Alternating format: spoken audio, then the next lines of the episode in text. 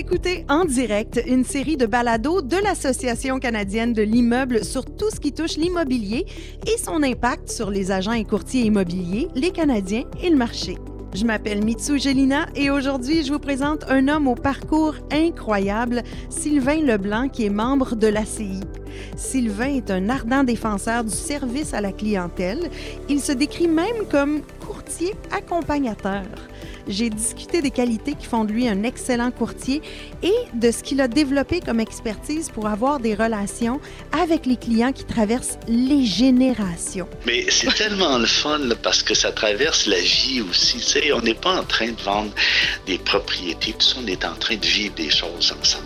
Ouvrez l'oreille, Sylvain est un conteur d'histoires. C'est beau de l'entendre raconter sa vie et celle de ceux qu'il a croisés depuis le début de sa carrière. Bonjour Sylvain Leblanc. Bonjour Mitsu. Comment dois-je te présenter, Sylvain? Euh, peut-être comme une surprise dans le monde immobilier, je dirais. Il n'y avait pas grand-chose qui me destinait à ça. Euh, moi, j'ai, dans le fond, une origine professionnelle un peu particulière. Euh, j'ai une formation en psychothérapie. Alors, je suis psychothérapeute, mais aussi j'ai été curé pendant dix ans et j'ai travaillé beaucoup avec les gens dans leur contexte de vie. Euh, c'était, je m'occupais beaucoup des gens qui avaient des problèmes et quoi que ce soit. Alors, c'est un peu dans cette trame-là que, dans le fond, mon travail actuel se passe aussi. C'est particulier. Le jour où on a acheté notre maison, il y a eu un accrochage entre mon ami et la courtière. Et finalement, il m'a dit, ben, tu devrais faire ça, tu serais meilleur qu'elle. Et le lendemain matin, ben, je me suis inscrit comme courtier. Et 22 ans plus tard, j'y suis toujours. Oui, sauf que tu as fait un changement de cap quand même dans ce domaine-là et tu t'es spécialisé en service à la clientèle. Pourquoi? Ben, quand je suis arrivé dans le monde immobilier, moi, la, conviction et la mission que je gardais de mon travail d'avant, c'était vraiment de dire, je vais travailler avec des personnes. Moi, personnellement, les maisons, je trouve ça bien intéressant, mais il n'y en a aucune qui m'a jamais référé un client ou une personne qui avait besoin. Alors, bien sûr, les maisons ou la vente ou l'achat, ça représente une petite partie de mon travail. Euh, dans le fond, ce que j'ai gardé comme conviction, c'est vraiment être orienté euh, sur les gens, sur, leurs besoins, leurs projets. Alors, quand je me lève le matin, euh, je ne me demande pas combien de maisons je vais vendre aujourd'hui, mais à quel projet immobilier je participe aujourd'hui et ça me permet de, de me remettre à l'écoute de mes clients, de ce qu'ils vivent dans leur projet au point où on en est rendu, et de travailler à les aider, les soutenir, les rassurer pour arriver à la fin du projet aussi. Est-ce que c'est ça qui est vraiment au cœur du service à la clientèle? Quand il est question d'immobilier, bien entendu? Bien, si on parle de service à la clientèle, le mot le plus important, c'est le service. Le service à qui? Ben, c'est à des personnes. D'abord, je dois dire que je ne crois pas, moi, qu'on a une liste de clients ou on a des clients. On a des gens qui nous choisissent pour participer à leur projet. Et ça, là, je pense euh, que le service prend tout son sens. Alors, si je comprends bien le projet d'une personne, mmh. comment il vit ça, le stress ou n'importe quoi, ben, je peut être comme un compagnon euh, dans le projet immobilier. Et ça, je pense, c'est ça qui est essentiel. Les, papiers, les promesses d'achat et tout ça, ça, c'est toujours pareil. Mais les clients, eux, ou les personnes avec qui on travaille, ils sont toujours différents et ils vivent toujours des choses différentes. Alors, c'est ça qui est intéressant aussi en même temps. Ça change constamment et, euh, ben, dans le fond, ça nous permet de découvrir toujours des nouvelles personnes et de participer à la joie ou parfois à la déception aussi. Mais c'est surtout tellement enrichissant, j'imagine, parce qu'on passe une vie à faire des rencontres alors. Ben, tout à fait. Alors, euh, moi, à chaque fois que j'ai un appel, quand quelqu'un me rappelle après quelques années, puis qu'il me dit Sylvain, te souviens-tu, c'est à moi que tu as vendu une maison. Euh, oui, ben c'est sûr que je m'en souviens. Alors, c'est chaque fois, d'abord, un privilège qui m'est donné quand j'entre dans un projet avec quelqu'un. Mais quand les gens me rappellent, ben, c'est de l'excitation, hein, parce que tu dis Ah, waouh, c'est la relation qu'on a créée qui redevient vivante et euh, on se réactive. Et, Moi, je suis pas très euh, développement de clientèle par l'envoi de cartes de Noël, tu sais, ou bien des cartes d'anniversaire. Mais j'essaie de suivre les gens. J'essaie d'avoir de prendre des nouvelles d'eux. Des fois dans des moments qui n'ont pas rapport, mais simplement les appeler, être en contact ou une salutation de loin. Mais ça, ça permet qu'on entretient des relations. Et c'est toujours la relation qui est importante dans mon travail. Tu parlais de, de, cartes de Noël et tout ça. Il y a tellement de manières de rejoindre les gens, mais il, y a aussi eu pas mal de virages. Et, j'imagine que toi, Sylvain, tu en as observé beaucoup au, cours des 20 derniers, ou 22 dernières années euh, en ce qui a trait aux courtiers puis aux agents immobiliers, leur approche aussi euh, du service à la clientèle. Qu'est-ce que tu as vu comme changement? Ben, moi, je dois dire que quand je me suis préparé à devenir courtier, j'ai été très bon dans ma formation et tout ça. Mais quand je suis arrivé le premier jour dans la pratique, je suis tombé dans un monde qui m'a laissé sous le choc pendant huit ans, je dirais. Alors là, j'étais dans le monde de la vente. Et là, j'étais pas tout à fait prêt à ça parce que moi, j'étais plus en mode service. Alors là, pendant huit ans, j'ai appris des techniques de sollicitation, j'ai appris à répondre aux objections, à argumenter avec les personnes et tout ça, là, c'était contre moi-même. Je le faisais, je me disais, ben, c'est pour ça, c'est comme ça qu'on doit devenir un bon courtier. Alors, j'ai fait les kiosques dans les centres d'achat, euh, j'ai fait des envois postaux, les pages publicitaires. Bref, c'était tout un monde dans lequel j'ai pas réussi à m'adapter, je pense, les, premières années. J'ai bien travaillé, j'ai fait des belles choses, j'ai bien aimé euh, mes gens avec qui j'ai travaillé, mais quel inconfort professionnel. Jusqu'au jour où je me suis tanné. Alors, en 2006, j'ai décidé de former ma propre compagnie avec mes valeurs de travail et je pense que c'était la plus belle chose que j'ai fait dans ma vie. C'était de dire, je vais miser sur moi, sur ma manière de faire, tout en étant euh, professionnel. Et je me dirais, c'était la plus belle année en fait de résultats financiers, humains et tout ça dans, dans toute ma carrière. J'ai vraiment misé sur moi. Et c'est dans la même année aussi, Mitsu, que j'ai eu Sylvain qui m'a appelé. Sylvain, euh, un ami maintenant aussi. Alors, ça fait déjà 14 ans de cela. Et Sylvain, il venait de recevoir un héritage. Ses parrains, marraines sont décédés, puis ont laissé 80 000 dollars pour s'acheter une maison, c'était la seule condition. Alors 80 000 dollars, euh, c'est pas des, des, grosses maisons dans notre secteur, mais j'étais le cinquième courtier immobilier qui l'appelait et les quatre autres avant avaient refusé de l'aider. Et moi, j'ai dit à Sylvain, moi, je vais le faire. Moi, je vais être avec toi. Et ça a été vraiment très agréable. Mais ce qui est encore plus merveilleux, puis ça vient comme confirmer à quel point une relation, c'est important, il en est découlé 27 transactions depuis ce temps-là, simplement à partir de Sylvain et de la relation que j'ai créée avec lui, il m'a référé à des tas de gens et des tas de gens avec qui j'ai créé d'autres liens. Alors, je me dis, c'est sûrement la bonne piste puisque ça donne des, résultats comme ceux-là.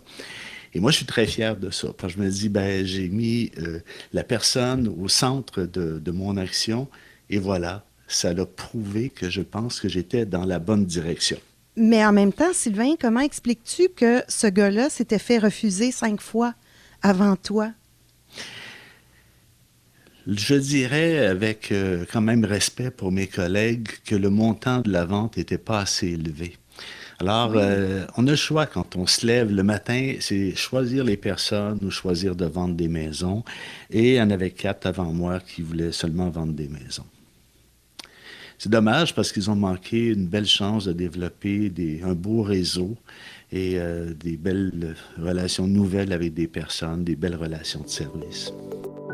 Dans un instant, Sylvain va nous parler des relations de confiance et surtout comment les établir dans l'ère numérique. C'est pas une fin en soi, c'est vraiment des outils merveilleux pour en arriver à un choix qui va ressembler à un coup de cœur qui va le faire qu'on est bien chez nous. Pour tout savoir sur l'immobilier, visitez caféaci.ca, un endroit chaleureux où les courtiers et les agents immobiliers peuvent se tenir au fait des dernières nouvelles du secteur.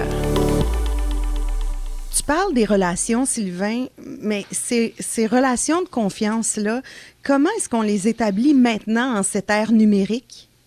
Il n'y a jamais rien qui va remplacer notre engagement personnel, je dirais. Il faut avoir pour les gens qui demandent notre participation à leur projet immobilier, avoir deux choses. D'abord, du temps pour eux et aussi avoir de l'écoute. On peut avoir du temps pour leur dire toutes sortes de choses, mais moi je dis qu'il faut avoir du temps pour écouter ce qu'ils veulent. Quelqu'un peut venir vers nous puis être très stressé parce qu'il y a une famille qui l'aime beaucoup puis qui passe beaucoup de, temps à leur donner des conseils. Alors, comment j'écoute cette personne-là puis comment je vais dénicher euh, la meilleure action pour l'aider dans son projet? Dans le fond, euh, c'est l'expérience d'une autre personne, parfois, avec qui on a travaillé, qui va nous référer une autre personne. Ça, ça je trouve ça extraordinaire parce que moi, il n'y a jamais de maison là, qui m'a référé une personne, mais quand les gens témoignent de notre travail avec eux, ils nous parlent de la façon dont on fait les choses et non pas des choses qu'on fait. Et mm-hmm. ça, quand c'est dans cette lignée-là, quand les gens parlent de nous et nous disent, bon, va voir Sylvain, il va t'aider dans ton projet, il y a déjà une grande, grande partie du travail qui est fait. Dans le fond, je dirais que on est là pour être le point d'équilibre entre euh, le projet tel tel qu'on le mène, puis les gens qui sont autour et qui parfois nous donnent des, tas d'informations. On est comme le pilier euh, de la personne qui nous appelle et on travaille avec. Donc, l'écoute, puis deuxièmement, être le pilier. Euh, justement des, des, désirs, puis des besoins aussi de la personne. Oui, puis rassurer les gens sur leurs besoins. Euh, il y a des gens qui vont changer en cours de route parce qu'ils disent, bah oui, je vais accepter ça et tout ça. Oui, mais au début, là, c'était essentiel pour toi. On va mhm. garder ça comme, euh, comme objectif, puis on va continuer, on va finir par trouver.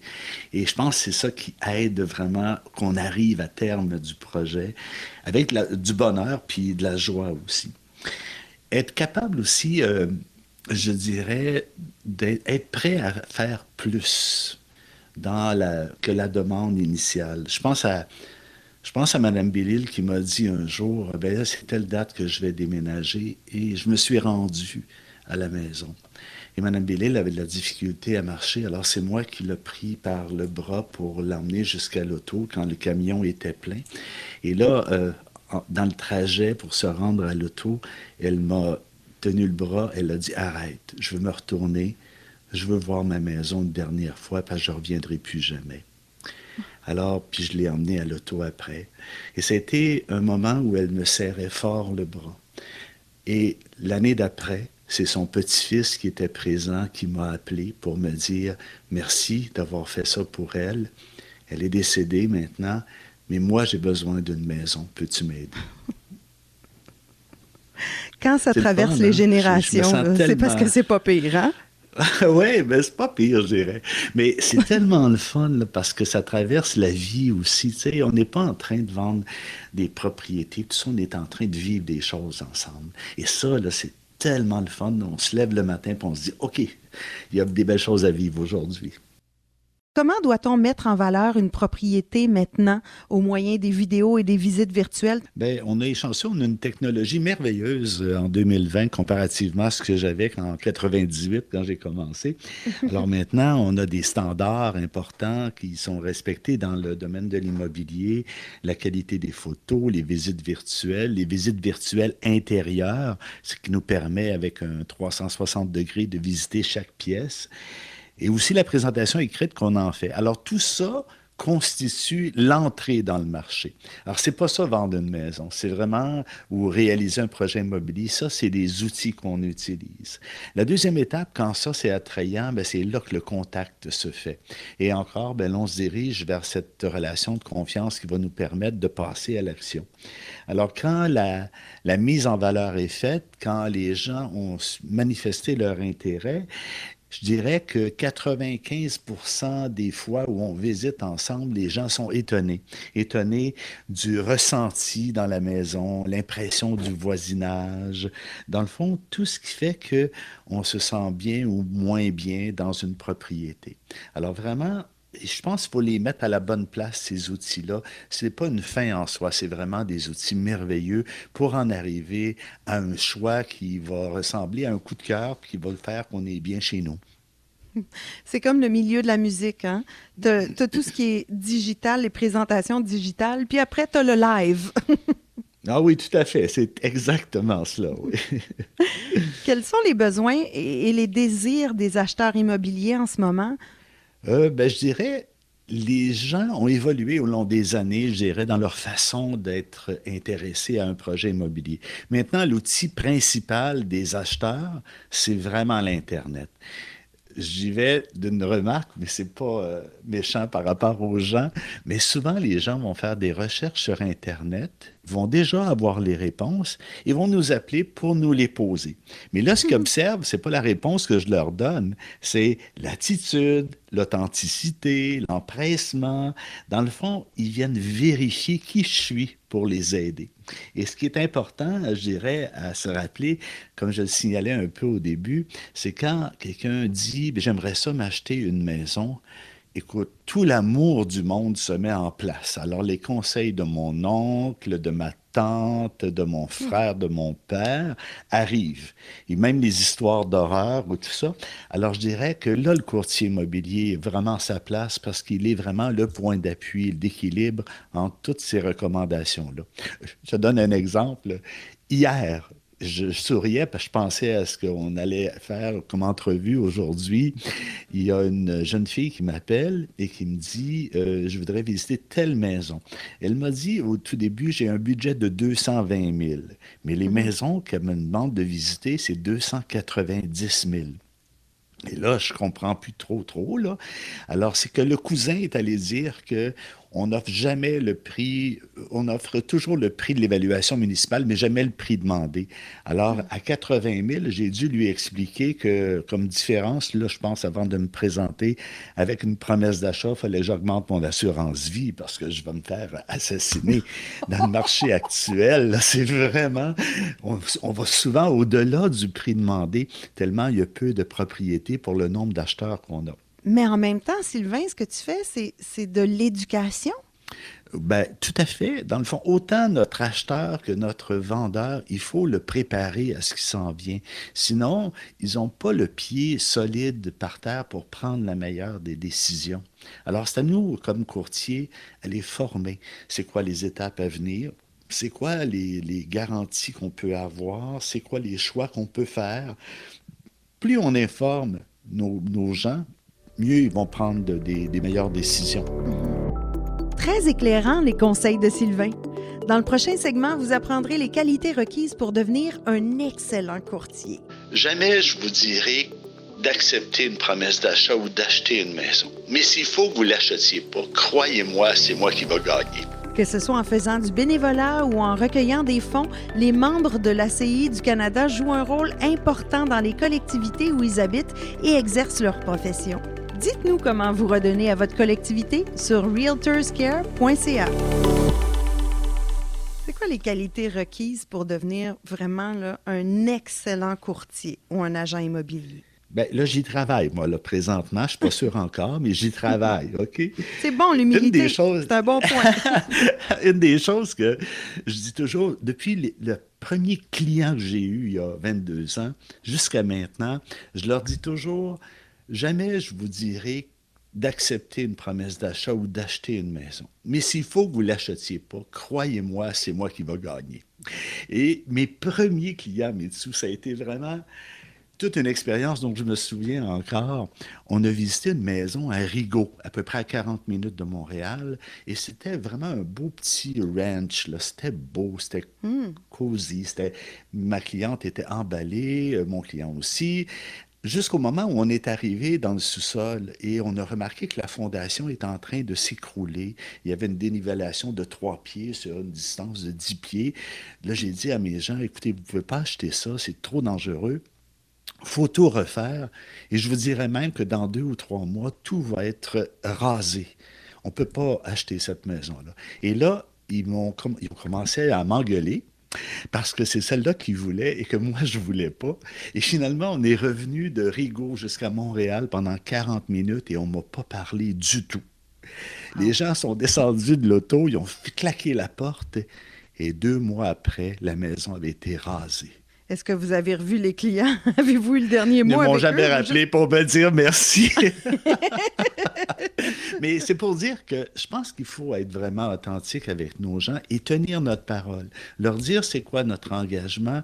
Et parfois, c'est pas, euh, pas agréable, mais tout en essayant d'en prendre soin le mieux possible, tenir notre parole, peu importe le coût je pense après les gens vont se souvenir de nous. Je, suis certain qu'ils se souviennent de moi encore. oui, à la fin, c'est ton nom aussi, hein? Oui, bien, je dirais, dans comment devenir un bon courtier immobilier, comme tu me demandais au début, je pense, c'est tenir notre parole justement avec nos gens. Euh, je pense respecter aussi nos collègues. Les courtiers, on est invités à collaborer ensemble officiellement. Je dirais aussi euh, continuer d'apprendre toujours et travailler tout notre temps de travail, ne pas jouer au solitaire sur l'ordinateur, mais vraiment s'occuper de nos gens et vraiment, euh, j'irais, travailler consciencieusement. Une des choses que les courtiers font pas souvent, c'est de réviser leur dossier. Quand tout est conclu, la transaction est terminée, Comment ça a été tel dossier? Qu'est-ce qui a accroché? Qu'est-ce qui était difficile? Qu'est-ce que je pourrais améliorer? Euh, qu'est-ce que je pourrais faire pour corriger certains aspects? Alors, je pense que c'est toujours en essayant d'exceller dans le service qu'on peut devenir de mieux en mieux, de jour en jour, un courtier immobilier euh, qui a de la qualité à offrir. Mais faire un retour sur ces anciens dossiers, ça prend du temps, ça? Oui, et dans mon métier, euh, on est toujours euh, obligé de se tourner vers l'avenir, vers l'avenir, euh, imaginer une nouvelle façon de faire, de créer une nouvelle mise en marché. Mais c'est tellement riche d'avoir un héritage qui nous suit, qu'on a créé. Alors, quand on est capable de regarder un dossier qu'on vient de, de traverser et d'identifier là où on n'est pas allé justement assez loin dans notre service, on est en train déjà d'améliorer ce qui s'en vient dans l'avenir. Il y a des, situations, moi, où je me suis rendu compte que là où ça avait été difficile dans l'échange ou dans la formation que je donnais à mes acheteurs, c'est parce que c'est moi qui n'avais pas été assez loin sur certains points. Et après, ben, quand on a fait les visites, ils étaient inconfortables avec tel ou tel point. Alors, c'est ma responsabilité de regarder en arrière de vérifier là où j'ai euh, peut-être eu un élément plus faible dans le travail, mais de le corriger aussi pour que ceux qui viennent ben, puissent en bénéficier. C'est un, bel exercice dans tous nos métiers, mais on le fait tellement rarement. C'est dommage parce que notre expérience, on l'a pris là-dedans. Alors, si on pouvait la bonifier encore, ce serait merveilleux, peu importe ce qu'on fait c'est d'être soi-même son propre coach aussi, d'une certaine manière. Et voilà, tout à fait. C'est donner la chance aussi d'aller plus loin. Euh, il y a, je dirais, si on ne veut pas devenir un courtier un peu sclérosé, puis qui fait, toujours les mêmes, euh, les, mêmes farces avec les clients, qui agit toujours de la même manière. Il faut s'occuper de notre monde. C'est les autres qui nous emmènent à évoluer, mais en même temps qu'on évolue, il faut être capable de vérifier d'où on vient. Il y a, il y a euh, il y, a, deux, il y a une valeur que moi j'ai dans ma vie, c'est occupe-toi de la tradition. Il y a quelque chose, une façon de faire les choses et une façon d'innover aussi. Alors on se situe toujours entre les deux ce qui a été passé, ce qui s'en vient. Là-dedans, moi, comment je suis prêt à embarquer dans le jeu, autant pour comprendre ce que j'ai été que la direction où je m'en vais. C'est quoi les plus grands défis auxquels font face les courtiers, les agents immobiliers aujourd'hui? Oh, que c'est, je dirais, c'est l'art de créer des liens. Euh, souvent, je vois des collègues qui arrivent sur le marché et qui n'ont pas développé encore euh, cette, euh, cette capacité de créer des relations de confiance, ils ont une connaissance parfaite du marché et de tout ce qui est relié à l'immobilier. Mais les gens s'arrête au lieu d'aller vers les gens, les autres. Euh, je dirais, euh, présentement, la grande mode, c'est au réseautage. Alors, on fait mhm. du réseautage, on donne notre carte à quelqu'un. Aujourd'hui, j'ai distribué 50 cartes, je suis sur le marché. Le réseautage, là, c'est juste l'étape qui précède la relation. Qu'est-ce que je fais après avoir pris la carte de quelqu'un? Est-ce que je contribue à cette personne-là? Comment je fais pour l'aider? On crée une relation en s'occupant des autres. Hein? Dans un instant, on aborde l'argent et l'image. Il faut être flexible, il faut choisir son image, choisir son attitude et choisir ses clients. Le salon de Realtor.ca est votre source de contenu captivant et gratuit. Des grandes tendances en immobilier au tutoriel en décoration, le salon vous propose une foule d'articles divertissants et inspirants parlais de sous tout à l'heure, Sylvain, mais j'imagine que l'image du courtier qui a beaucoup de succès, qui arrive avec des voitures luxueuses, ça a pas mal changé, ça aussi. Hein? Heureusement, je dirais. Euh, je me souviendrai toujours de cette euh, situation-là. Je me retrouvais avec des gens qui allaient perdre leur maison et on l'avait mis sur le marché, puis vraiment, il allait tout perdre. Et il y a un courtier immobilier qui est arrivé avec une voiture de luxe toute neuve et rutilante, un complet euh, magnifique, euh, des dents d'une blancheur merveilleuse et qui est venu offrir la moitié du prix. Et les gens se sont comme sentis tellement euh, blessés de tout cela, comme si quelqu'un, en plus d'en avoir, venait abuser. On on parlait même pas de, l'acheteur, mais c'était plus le, messager là, qui était comme ça, ça allait pas dans le contexte. Ça me fait dire que on doit faire le choix d'être universel, plus adapté à la plupart des, euh, des situations humaines, parce que c'est avant tout des humains là, qui sont là. C'est c'est pas des, des, questions de promesses d'achat puis de prix, c'est des humains qui sont derrière. Alors ça, c'est drôlement important d'être responsable de notre image, de nos choix de vie, de ne pas en mettre trop, et d'être capable de profiter aussi de, de ce qu'on a, de notre travail aussi. Moi, je suis très fier de mon travail, je suis fier de mes résultats euh, financiers aussi. Je ne l'ai pas volé à personne, mais en même temps, je suis capable d'être, euh, d'être généreux tout autant que les gens me font confiance. Ça arrive, vous savez, des fois qu'on fait des, des transactions, puis qu'on doit même aider les gens euh, pour qu'ils vendent leur maison, sinon ils ne seront pas capables. Ça arrive à toutes les années, je dirais. Il faut être flexible, il faut choisir son image, choisir son attitude et choisir ses clients.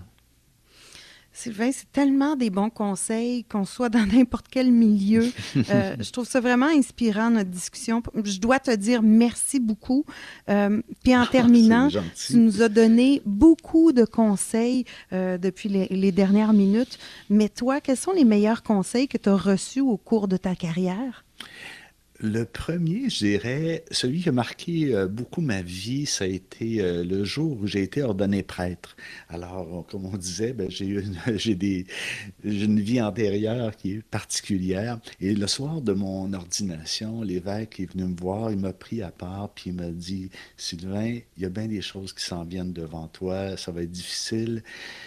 Ça, c'est un moment de lumière ce soir. Essaie de t'en souvenir. Si jamais tu rencontres vraiment des, choses difficiles, prends pas de décision tout de suite. Attends que ça aille mieux. Et là, reviens à ce soir, à ce que tu vis, à ta passion, à ton choix de, travail, de carrière, et tu choisiras. Alors, ça, je pense, c'est un conseil qui s'applique à tout le monde dans tous nos métiers attends, prenons pas de décision euh, permanente et euh, importante avant d'aller mieux pour être vraiment euh, éclairé sur notre choix, parce que c'est notre passion d'origine qui est en jeu quand on est confronté. Et le deuxième, c'est une phrase d'un courtier avec qui je me suis accroché déjà et qui m'avait dit, de la chance, plus je travaille, plus j'en ai. Et c'est depuis ce temps-là que j'ai commencé à, l'admirer. Ben, euh, tu es un être admirable, Sylvain. Merci beaucoup, beaucoup, beaucoup d'avoir passé ce moment avec moi, avec nous. Et puis, euh, je vais partager euh, la, bonne, la bonne nouvelle. je m'attendais à une expression du genre. Mais tout, c'est un plaisir. Merci de la façon dont abordes nos vies aussi.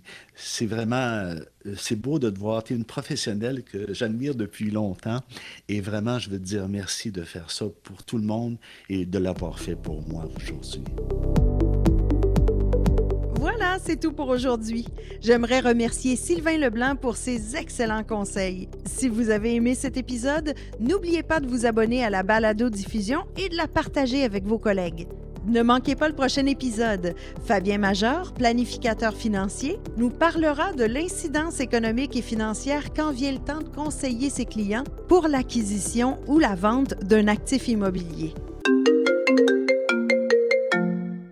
C'est Mitsu. Quel est le meilleur conseil que vous avez reçu durant votre carrière en immobilier? Une personne vous a-t-elle donné un truc infaillible en marketing ou une idée révolutionnaire sur la gestion des relations avec les clients? Nous voulons connaître les conseils qui ont fait progresser votre carrière de courtier ou d'agent. Laissez-moi un message au 1-888-768-6794 et nous pourrions l'inclure dans notre prochain épisode. Pour consulter d'autres ressources sur l'immobilier, visitez le créa.ca. C'était Mitsu Gelina qui vous dit à la prochaine. Le balado en direct est présenté par l'Association canadienne de l'immeuble, l'ACI.